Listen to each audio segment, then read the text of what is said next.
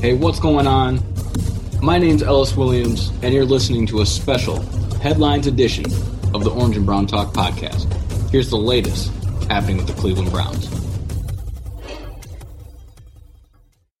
Browns coach Kevin Stefanski will have plenty of great memories from his first victory as an NFL head coach when he glances over at the game ball his players gave him in the locker room for his milestone somewhere down his coaching career.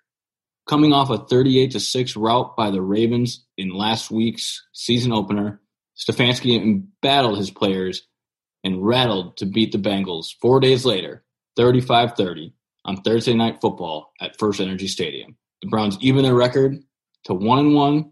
The Bengals were impressive, led by rookie quarterback Joe Burrow, who was 37 of 61 for 316 yards passing and three touchdowns, but fell to 0 2. Myles Garrett said after the game, quote, We were determined to get back on track. We don't want that to be our legacy, that first game, and we don't want that to be the story told about the 2020 Browns. We had to make a stand very fast, and tonight was the night to do it.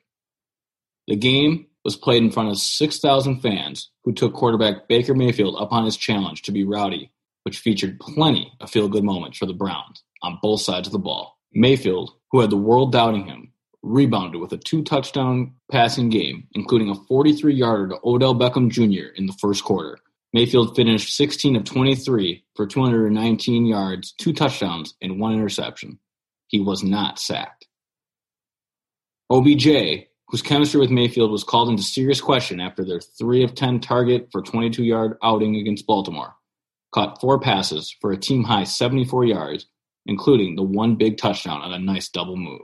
Myles Garrett, who didn't have much of a stat line in Baltimore, produced the key play of the game a strip sack of Burrow in the third quarter after the Browns failed to score on four chances on the goal line.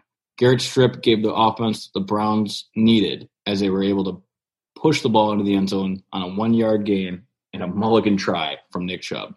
It proved to be the difference maker in the entire game. Chubb and Kareem Hunt, who combined for only 23 carries in Baltimore, were relentless this time, combining for 216 rushing yards on 32 carries and four total scores. All four of the Browns' touchdowns coming from the running back duo. Nick Chubb rushed for two touchdowns. Kareem Hunt rushed for one also and added a receiving touchdown. The offensive line, Chris Hubbard replacing an injured Jack Conklin, didn't give up a sack and blasted holes open for Chubb and Kareem Hunt. Kareem Hunt averaged 8.6 yards per carry, while Nick Chubb averaged 5.4. Baker Mayfield said after the game, quote, it builds an enormous amount of confidence with us not having the extended week to prepare. If you establish that run game and take care of the ball, you're going to have success. Us playing complementary football with the defense, that's a scary part of what we're trying to do. And if we start clicking and keep getting better, it's going to be a fun ride.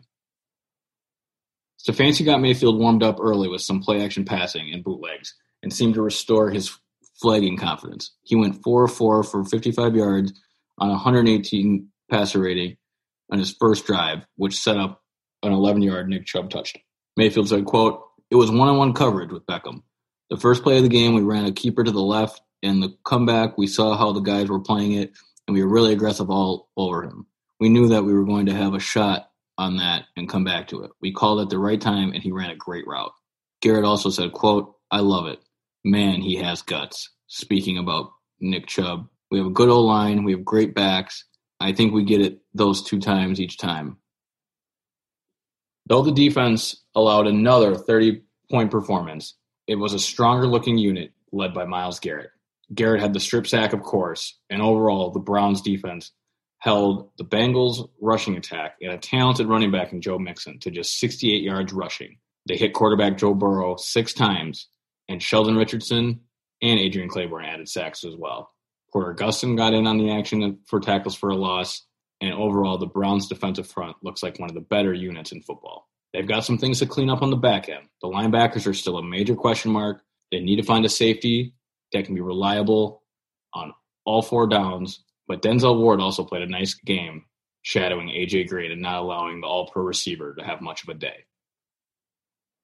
In all, it was a complete win by the Browns, but as Kevin Stefanski said after the game, there's still a lot to clean up. The Browns go into the long weekend, a mini bye week, if you will, with 10 days rest, and will prepare for the Washington football team next Sunday at First Energy Stadium. That's the latest happening with the Cleveland Browns. I'm Ellis Williams. Don't forget to check out the Orange and Brown Talk podcast featuring myself, Mary Kay Cabot, Dan Labbe, and Scott Patsko on your favorite podcast catcher or at cleveland.com slash podcast.